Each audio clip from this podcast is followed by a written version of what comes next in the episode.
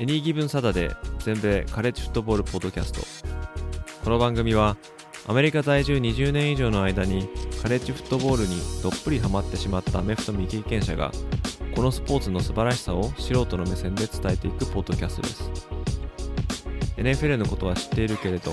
カレッジフットボールのことはよくわからないという方やもっとカレッジフットボールのことを知りたいという方に少しでも有益な情報をお伝えしていきます。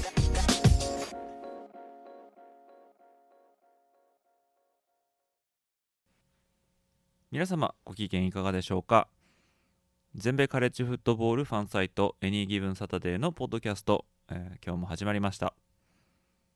第1話よりカレッジフットボールに馴染みのない方のためにその基礎を知っていただけるようにとベーシックな情報をお届けし続けております。今回その基礎講座、えー、第12回目となりました。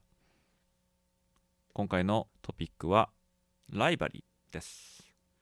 えー、ライバリーとは、まあ、簡単に言うとライバル関係のことで、まあ、宿敵対決というやつですね。えカレッジフットボールを語る上で外せないっていうのは、まあ、このライバリーなんですけども、まあ、お互いが意味嫌い合うこの間柄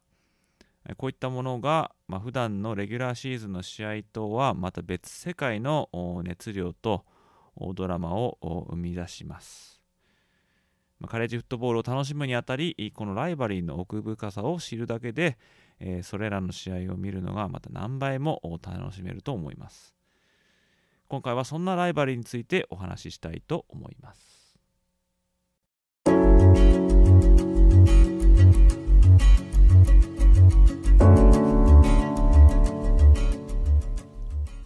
ライバル関係というのは、まあ、どんなスポーツにも、まあ、存在すると思うんですけども、まあ、そのライバル関係が生まれた背景っていうのは、まあ、いろいろあると思います。まあ、例えば、ロケーション。えー、っと、これは、2つのチームがあ、まあ、近所だったりとかあ、同じエリア出身である場合ですね。えー、サッカー界で言えばあ、ダービーマッチなんて呼ばれ方も、まあ、すると思いますが、あ例えばサッカーでもうあのセリエ A だったらあ AC ミランとインテルミラノのミランダービーとか、まあそういったあダービーマッチっていうのはあると思うんですけども、またアメリカのメジャーリーグベースボール、まあ、プロ野球だったら、あ同じニューヨークに本拠地を持つヤンキースとメッツのサブウェイシリーズってそういうのありますよね。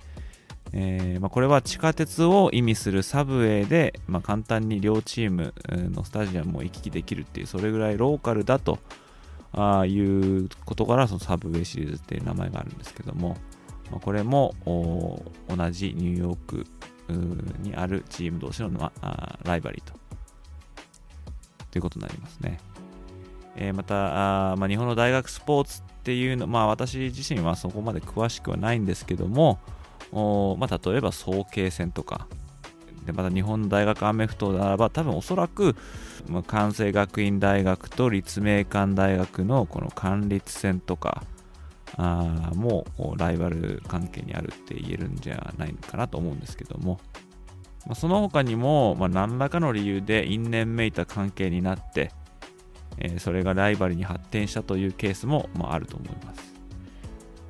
そして、えー、当然カレッジフットボール界にも、まあ、そういったライバリーがたくさん存在します。当サイトの Any Given Saturday では、あまあ、主に FBS、これフットボール、ボールサブディビジョン、この NCA 一部のレベル、トップレベルのチームたちを、まあ、主に取り扱っていますが、あまあ、この FBS のレベルでも130チーム存在しているということで、また全部一部を合わせれば250チーム以上がいるとでさらにもう NCAA1 部、2部、3部全部合わせたらですね、えー、660チーム以上のカレッジフットボールチームがま存在するということですから、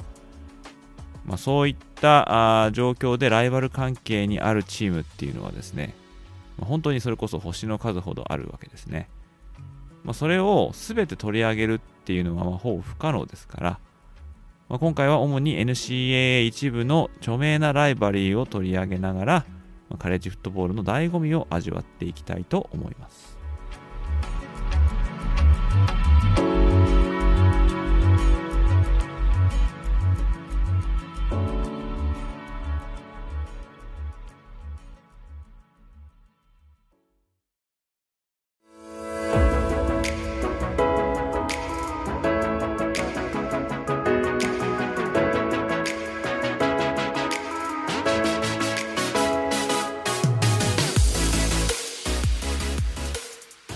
まずはですね、えー、一番よく見られる、えー、同じ州出身チーム同士のライバリーを見ていきたいと思います。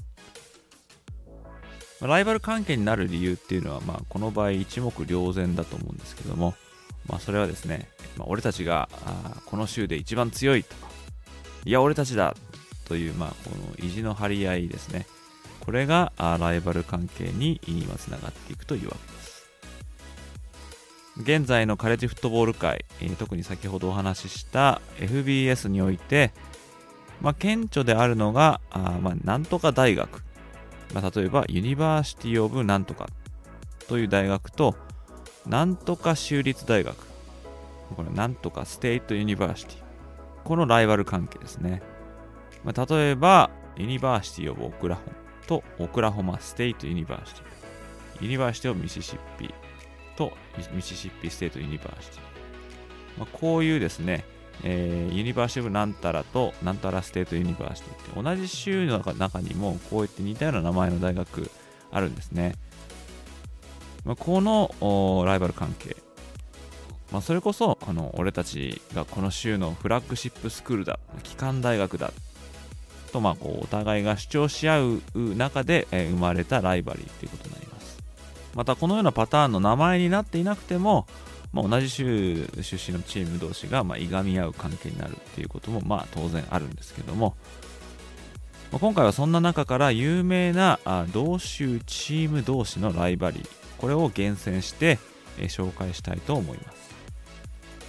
ちなみにですね星の数ほど存在するこのライバリーなんですけども、まあ、大抵の場合はその対戦のこのマッチアップにですね、まあ、相性とかあキャッチフレーズがついてますので、えー、まあ、それも合わせて、えー、紹介していきたいと思います。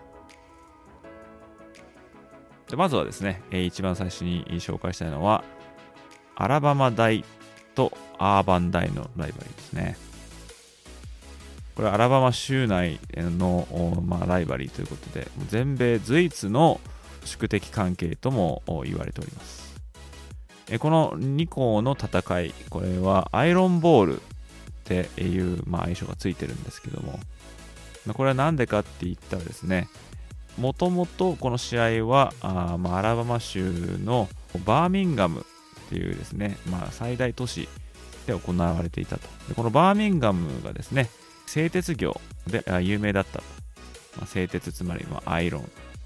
鉄ですね。そこからあ、ま、アイロンボールと、まあ、言われるようになったんですね。まあ、このかつてはこの中立地であるバーミンガム市にあるリジョンフィールドっていうところで行われていたんですけども、まあ、1999年からは正式に両校のスタジアムで、まあ、カールガール行われるこのホームホームシリーズ、え、に変わりました。またあ、まあ、同じですね、南部のライバルになるんですけども、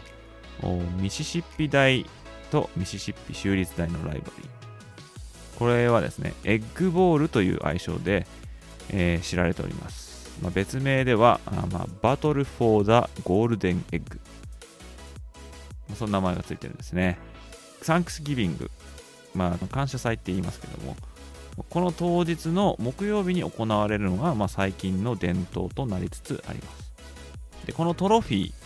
ゴールデンエッグトロフィーっていうんですけども、まあ、これが勝ったチームに、まあ、贈呈されるということになってます。これなんでエッグっていうかっていうと、まあ、この勝ったチームに贈呈されるトロフィーを作ろうといったときに、まあ、フットボールの形をしたトロフィーを作ったんですが、当時ですね、フットボールは今の形よりもよりこのラグビーボールのようなこう楕円形に近かったと。それが見た目、えー、卵のような形をしていたからということで、ゴールデンエッグトロフィーっていうのが作られたんですね。で、それを争うボールゲームということで、エッグボールと。これ1979年からそういう名前になっております。また、オクラホマ大とオクラホマ州立大。このライバリーも非常に有名ですね。この試合はベッドラムシリーズと呼ばれる、まあ、オクラホマ州内の、まあ、非常にインテンスな激しいライバリーですね。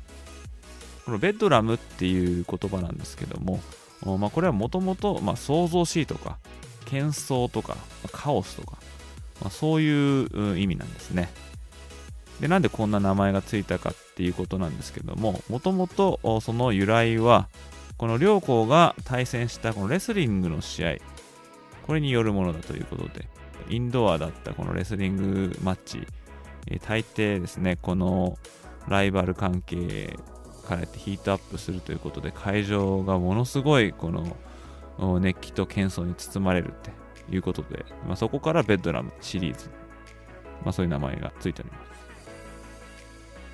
次に紹介したいのは、えー、サウスカロライナ大対クレムソン大、えー、このライバリーですね。まあ、これはサウスカロライナ州の州内ライバリーということですけども、まあ、2014年以来、このライバリーゲームは、ま、正式にパルメットボール、ま、こう呼ばれております。でこのパルメットっていうのは何かっていうとですね、扇形のヤシの木の一種で、え、これがサウスカロライナ州を含む南部に群生するとまそういう植物であると。そこからま来ている名前なんですね。で、これまでの rivalry と違って、えー、この両校、サウスカロライナ大は現在、えー、サウスイースタンカンファレンス、SEC 所属。で、クレムソン大はアトランティックコーストカンファレンス、ACC 所属ということで、えー、同じ州にあるのにもかかわらず、違うカンファレンスに所属しているチームのまあ rivalry ということになっています。初顔合わせは1896年、えー、2020年の新型コロナウイルスのパンデミックの規制のために、まあ、対戦がこの年なかったんですけども、それまでは南部で対戦が最も長く途切れなかった試合だったと、まあ、言われております。えー、次に紹介したのはちょっとですね、場所を西海岸の方に移しまして、サザンカリフォルニア大、まあ、USC ですね。えー、これと UCLA、この rivalry ですね。カリフォルニア州のロサンゼルス市にキャンパスを構えるこの2校の rivalry。この両校のキャンパスの距離はですね、たったのこの12マイル、約20キロ、これぐらいしか離れてないと。もう目と鼻の先にある大学同士の rivalry ということになります。で、勝者にはビクトリーベルと呼ばれる大きなベルですね、が贈られるんですけども、このベルは実際にそのエリアで使われていた機関車に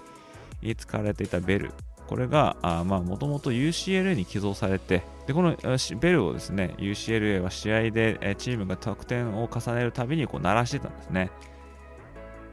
ただこの1941年のこの USC と UCL の試合で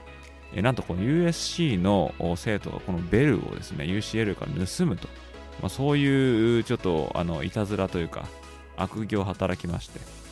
で、これ1年間ですね、犯人探しに UCLA は奔走するんですけども、まあ、誰が取ったとか取らないとかそういう話でですね、この両校のテンションは非常にですね、上がりまして最高潮に達して、まあ、その結果、1942年のシーズン前にですね、まあ、この勝者がこのベルを受け取るという、まあ、こういうことで合意ということで、このベルがトロフィー代わりに使われると。そういう言わ言われがあるんですね。で、このベルの台座なんですけども、UCLA が勝つと台座は青色に、で USC が勝つと赤色にと、それぞれのチームカラーに塗り替えられるっていうこう面白いイベントがあるんですけども、次に紹介したのは、ミシガン大対ミシガン州立大。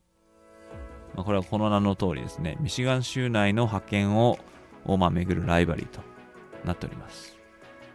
えー、1898年が初顔合わせということで、またこれも古いライバリーなんですけども、まあ、1945年以来は毎年途切れることなく対戦が行われています。えー、この対戦の勝者にはあポール・バンヤントロフィーっていうのが贈られるんですけども、このポール・バンヤンっていうのはですね、えー、アメリカの伝説上の巨人で、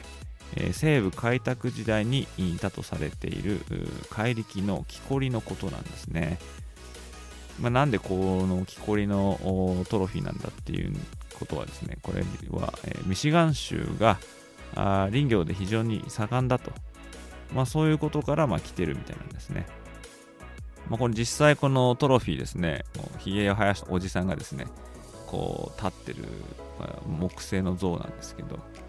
おまあ、この1999年にはですね、その時ミシガン大の監督をしていたあ、まあ、ロイド・カーっていう監督、えー、この方が、まあ、おそらくカレッジフットボール界で最も格好の悪いトロフィーだなんて、えー、行ったらしいんですが、あまあ、ただ同時にですね、でも手元にないと、まあ、それはそれで寂しいトロフィーだなんて言ったって、まあ、そんな逸話もあるんですけども、えー、まあそういうですね、ミシガン州の覇権を争うボール・ブンヤントロフィー。これをめぐる戦い。ミシガン大対ミシガン州立大ですね。まあ、その他にもですね、まあ、たくさんあるんですけども、まあ、ちょっとこういくつかこう羅列してご紹介しようと思うんですけども、まあ、オレゴン大対オレゴン州立大。これはですね、つい最近までシビルウォーって言われてたんですね。まあ、シビルウォーっていうのは南北戦争ですね。まあ、奴隷解放戦争なんて言われてるんですけども、まあ、それをあまああ連想させるということで、このシビルウォーっていうこの呼び名はですね、まあ、正式なものから弾かれたと。まあ、そういうライバリーですね。で、また他にはですね、ビッグゲームと名が付いてるカリフォルニア大対スタンフォード大学。これ西海岸の共に賢い大学ですけども。まあ、このライバリーで最も有名なのは、まあ、The Play と呼ばれるですね、まあ、1982年の対戦の時に起きた、まあ、プレーなんですけども、まあ、この時ですね、スタンフォード大がこのリードで迎えたこの第4クォーターの最終局面ですね。まあ、試合に勝ったと早まったスタンフォード大のマーチングバンドが、フィールド上にこうなだれ込んでき、たんですけども、まだ試合は実は終わってなくてですね、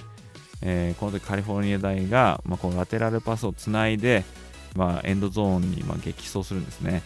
えー、で最後はこのボールを持ってるこのキャリアのランナーがですね、このスタンフォード大のこうなだれ込んできたバンドメンバーにこう激突しながらこうタッチダウンを奪って、えー、ま劇的な逆転勝利をま演じたと。まあ、これはもうカレッジフットボール界でですね、まあ、名シーンって言ったら何だって言われたら大体これ上がってくるもう本当に有名なプレーなんですけども、まあ、ちなみにこの時のスタンフォード大の QB はですね、まあ、デンバーブロンコスで活躍したああのジョン・エルウェイでした。また他にはですね、オールド・オーケン・バケット、これをかけて争われるインディアナ大対パデュー大の試合。あと、クリーン・オールド・ファッションド・ヘイト。まあ、こんなですね、行々しい相性がついてる、まあ、訳せば潔く昔かたぎとかあ昔懐かしいヘイトとか憎み合いとかいう意味ですけども。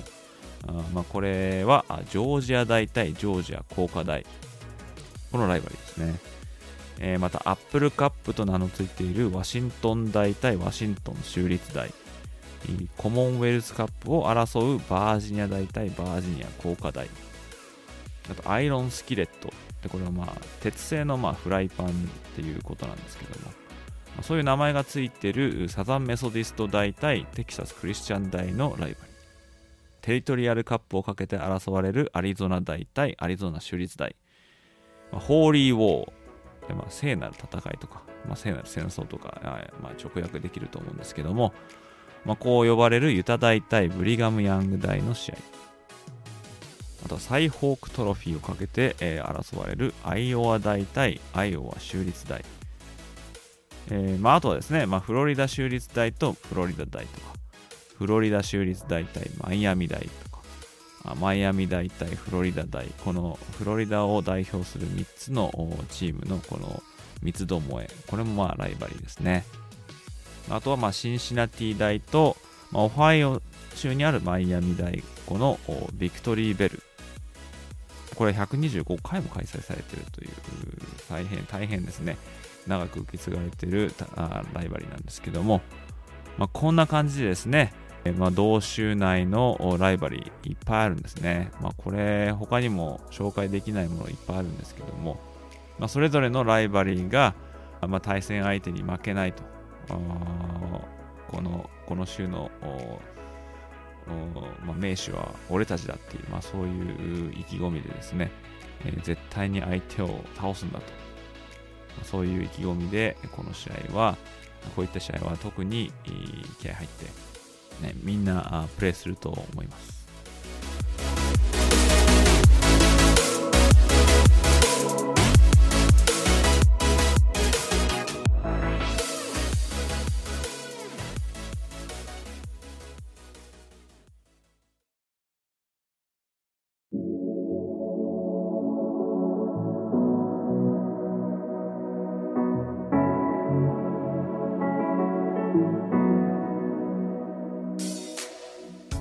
次に、州内同士のチームではないもののライバル関係にある大学これをさっと紹介したいと思います。最初に紹介したいのはミシガン大対オハイオ州立大。これは全米で最も有名とされているライバリーですね、えーまあ、1897年に、えー、初顔合わせ。でこの対戦はですねダ・ダ・ゲームという、まあ、愛称がつくぐらいまあこれが唯一無二の試合だみたいなそういう立ち位置ですけども、まあ、大抵の場合はですねどちらか一方があ、まあ、もしくは両チームともこう全米ランキングでトップを走るとかまあ、それぐらいですね、強いチーム同士、まあ、名門ですからね、どちらも。そういった2チームの戦いなんですけども、まあ、特に1960年代から1970年代にですね、かけて、えー、まあオハイオ州立大のウディ・ヘイズ監督、えー、で、ミシガン大、このボーシェン・バックラ監督、この時代のバトル、この両校のね、監督のバチバチ火花を散らすこの戦いっていうのは、今でも語り草になっております。で次に紹介したいのは、あ陸軍士官学校と海軍士官学校のライバリー。えー、まあ、アーミー・ネイビーとか言いますけども、まあ、こちらも全米を代表するライバリーとなっております。まあ、アメリカにはですね、士官学校っていうのが FBS に3つありまして、まあ、そのうちの2つですね。まあ、空軍士官学校、エアフォースっていうのはありますけども、まあ、歴史的に見ると、このアーミー・ネイビー、陸軍士官学校と海軍士官学校のマッチアップなのは非常に特別ですね。まあ、ビート・アーミーとか、ビート・ネイビーとか、あ、そういうキャッチフレーズで有名ですけども、まあ、この試合はですね、大抵この中立地で行われるんですけども、まあ、スタジアムはですね、両士官生がですね、制服に身を包んで、スタンドを埋めるんですね。で、まあ、このシーンが非常にこう壮観なんですけども、すべてのレギュラーシーズンがあのゲームが終わった後の週末によく行われます。この最後の最後の週にこの試合だけ行われるということですね。それぐらいこう注目度が高いんですけども、まあ、どちらもですね、今のところ、ま、ランヘビーオフェンスということで、まあ、現在の主流のカレッジフットボールのゲームとは、まあ、一線を画する、ま、マッチアップとなっております。で、ナショナルタイトルをまあ争うようなチーム同士の戦いではないんですけども、その注目度はもう抜群ですね。次に紹介したいのは、ノートルダム大対サザンカリフォルニア大、えー、このライバリーですね。第二次世界大戦時を除いて1926年から毎年行われているライバリーとなっております。まあ、2020年度はですね、パンデミックのせいで、えー、ちょっとキャンセルになってしまったんですけども、オハイオ州立大とミシガン大のように、まあ、どちらもカレッジフットボール初期から名門として知られているチーム同士の、まあ、ライバル関係となっております。まあ、勝者にはジュエルド・シラリーと呼ばれるトロフィーが贈られますが、この、まあ、ジュエルドとは、ま、宝石という意味が、まあ、転じて貴重なとか、ま、きらびやかなとかいう意味ですけども、でこのシラリーっていうのはあアイルランドを発祥とする、まあ、棍棒のことですね。ま、これがトロフィーになってるんですけども、まあ、インディアナ州のノートルダムとカリフォルニア大のこの USC が、まあ、なぜこんなライバル関係になったんだろうっていうこの背景はですね、まあ、こう1926年に当時のノートルダム大学の監督だったこうカヌート・ロックニーでこの監督の夫人と USC の athletic director 体育局長のグイン・ウィルソンこの人の奥様ですね。がまあ意気投合してでこのロックニー夫人がですねこの旦那さんに説得するわけですねえー、USC とライバル関係としてこう毎年試合したらどうだと。で最初はですね監督の方は、ま、移動時間のことを考えるって乗り気じゃなかったらしいんですけども、まあ、この夫人のですね強い推しに負けて、えー、ま毎年 USC と対戦することになった、まあ、そういう背景があるらしくて、えー、まあこのことはあ、まあ、Conversation between wives まあ、奥様方の、まあ、会話みたいな、まあ、そういうようなあ逸話として、え知られております。次に紹介したいライバリー、これはフロリダ大学対、えー、ジョージア大学。えー、2校ともサウスイースターカンファレンス東地区同士の、まあ、ライバリーとなっております。で、またこのフロリダ州とジョージア州が、まあ、隣り合わせであるという、まあ、このボーダーライブラリーっていうんですね。えー、州と州をまたぐこのライバリー。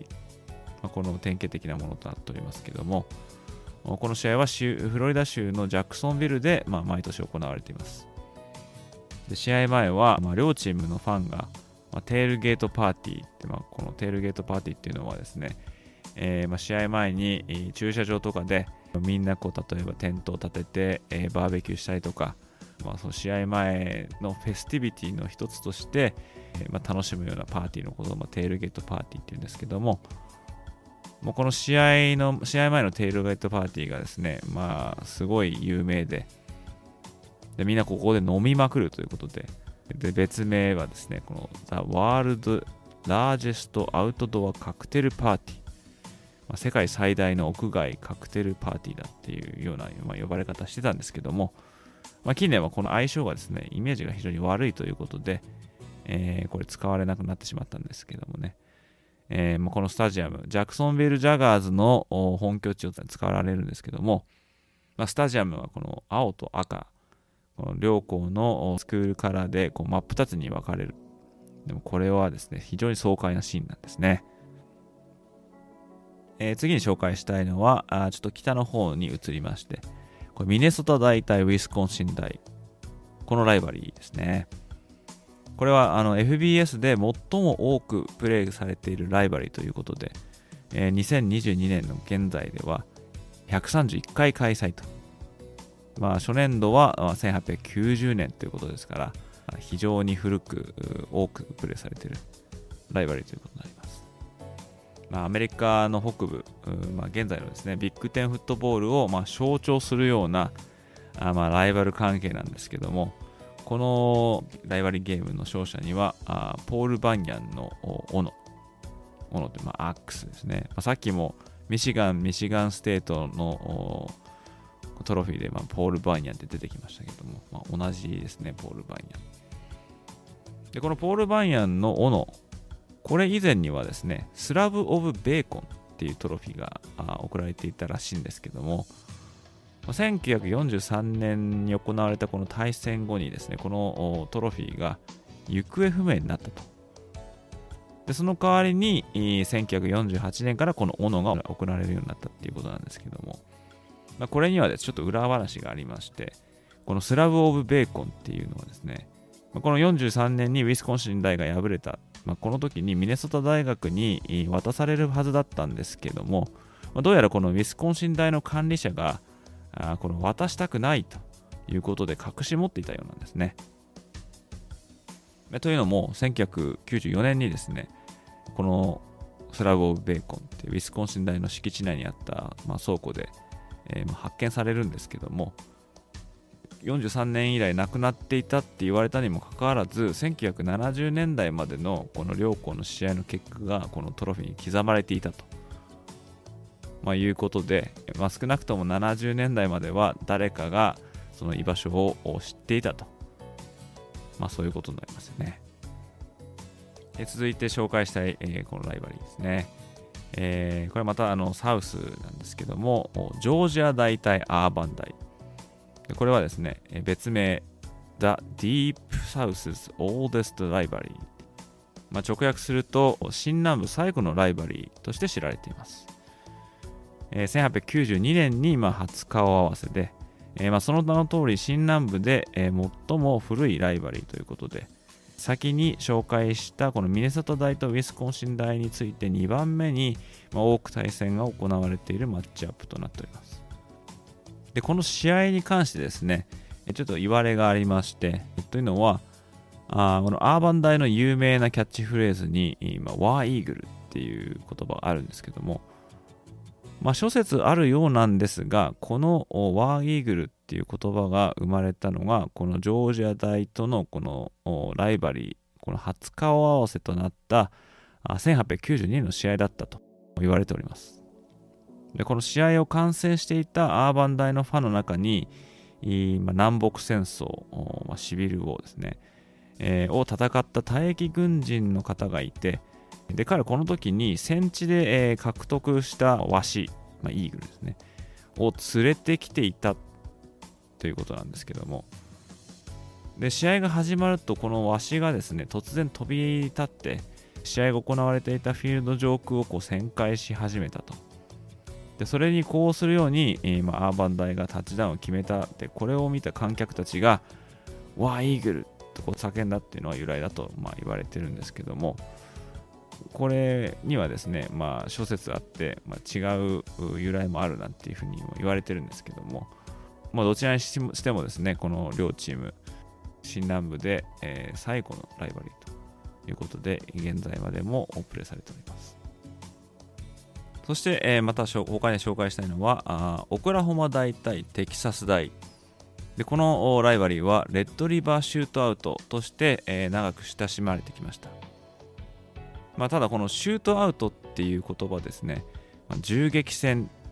ということをまあ連想させるために、まあ、近年はシュートアウトという言葉の代わりにショーダウンとか単純にレッドリバーライバリーとか、まあ、いうふうに言われている、まあ、そういう rivalry game ですね。ま、これもま典型的な border rivalry と。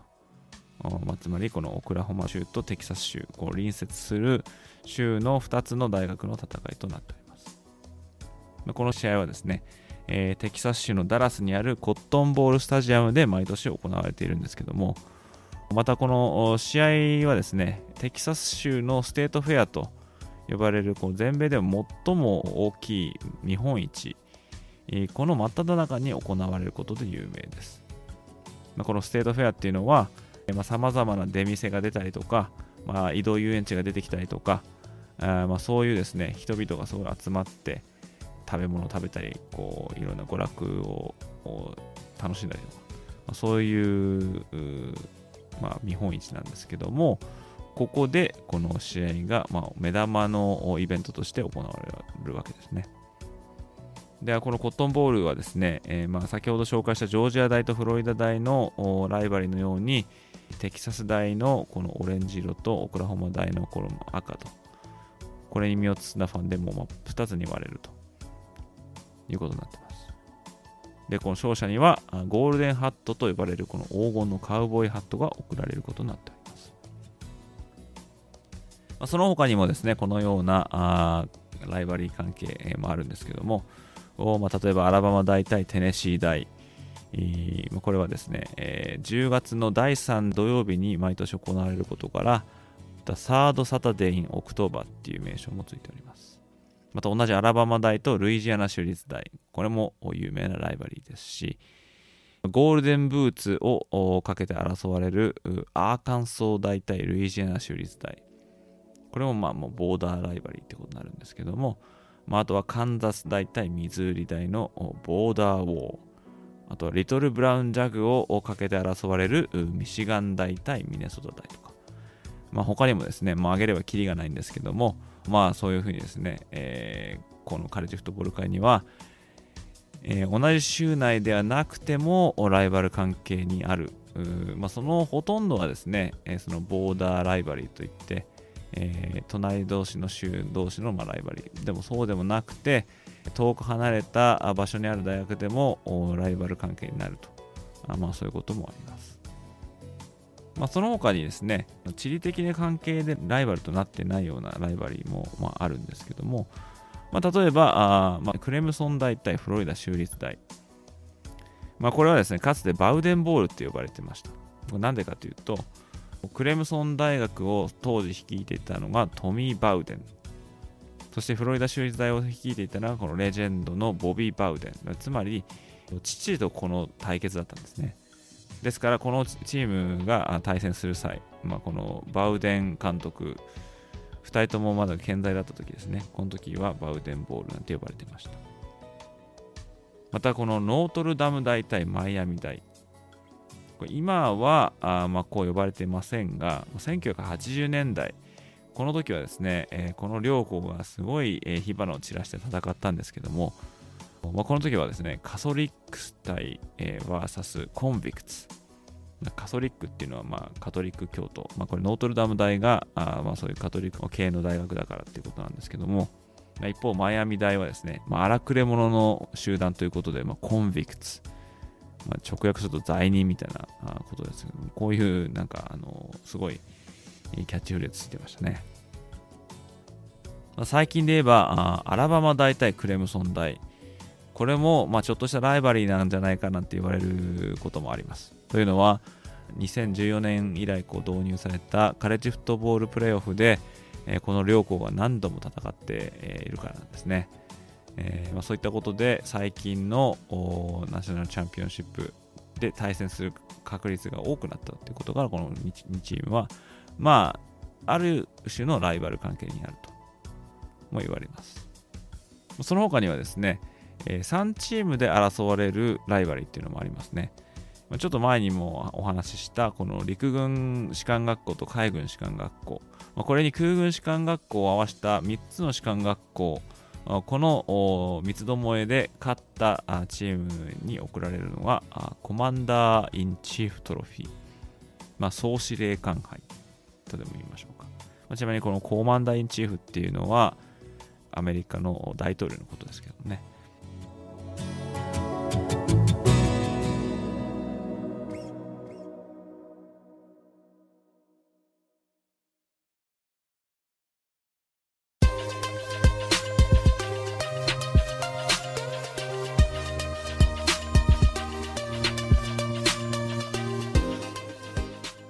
方でですね、えー、特に、えー、チームがカンファレンスをくら替えしたようなことによって、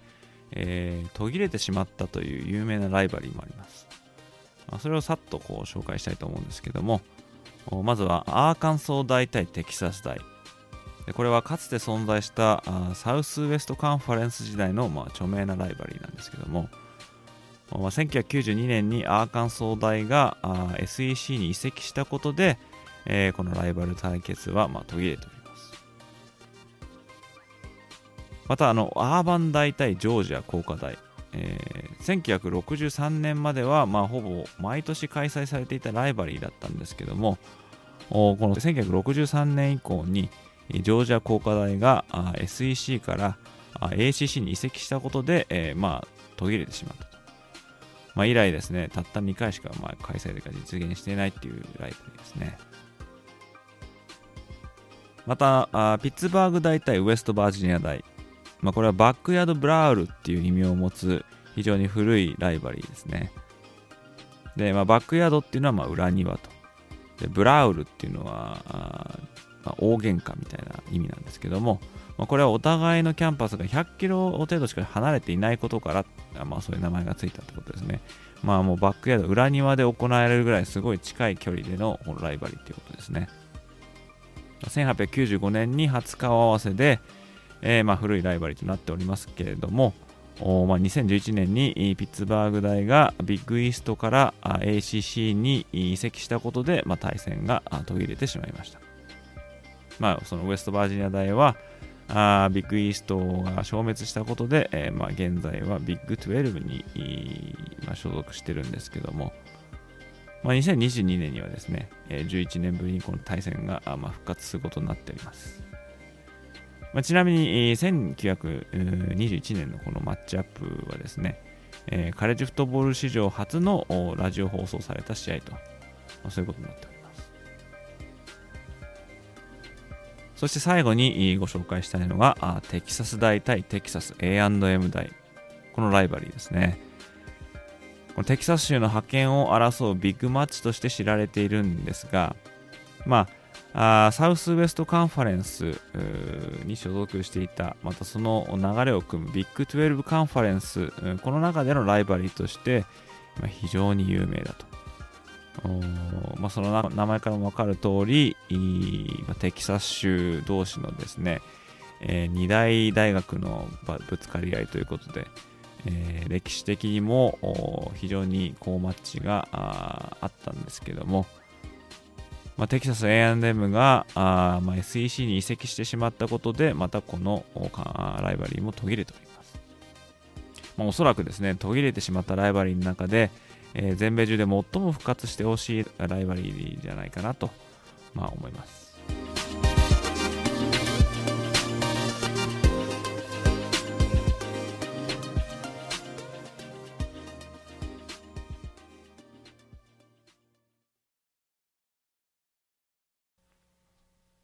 ま、このように、えー、地理的理由やあ何かしらの歴史的背景で、え、ライバル関係になったチームやあまあ、その時の情勢の影響でライバル関係になったチームなど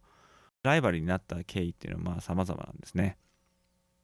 まあ、こいつらだけには負けたくないという、まあ、強い気持ちとか、まあ、そういうのがライバル意識を生んで、え、それが通常の試合以上の熱気やあ、まあ、執念を生むために、まあ、こういったライバリーゲームっていうのはあ、まあ、周りから見ていても非常にピリピリするような、まあ、異様なこう雰囲気を、まあ、生み出しますね。そしてこのライバリーこそがあカレッジフットボールの醍醐味であり、それはまあ実際に戦う選手だけではなくて、それを応援するファンたちにとっても負けられない試合であると、まあ、そういう思いが非常に強くなります。ま、時にはそれが強くなりすぎて、えー、まあ暴動が起きてしまったりと、ま、そういうことも少なくありませんが、まあ、スポーツマンシップにのっとって行われる限りは、あまこのライバルゲームっていうのは、まあ、カレッジフットボールには、えー、なくてはならない特別な試合だと言えます。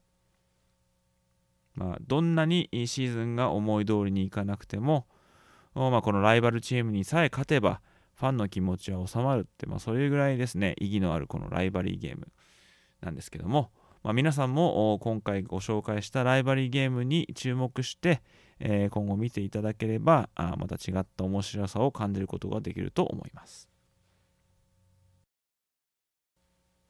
今回も最後までお時間いただきありがとうございましたカレッジフットボールの情報は当ウェブサイト www.ags-football.net でもシーズン中の話から基礎知識カレッジフットボールの歴史読み物など盛りだくさん取り揃えておりますのでぜひお立ち寄りください。また Twitter もやっておりますのでそちらの方もフォローしていただけると嬉しいです。ハンドルネームは、アットマーク AGS アンダースコアフットボール1です。そしてこのポッドキャストが面白かったなとか、また聞きたいなと思っていただけたら、ぜひお聞きのアプリでいいねや高評価を残していただけると嬉しいです。また、フォローやサブスクライブしていただけると、新しいエピソードが配信された時にいい通知が届きますので、えー、便利となっております。また、このポッドキャストとは別にスタンド FM という配信アプリでライブ配信したアーカイブが残っております。えこちらの本はあもうちょっとフリースタイルでざっくばらんにカレッジフットボールの話をしているので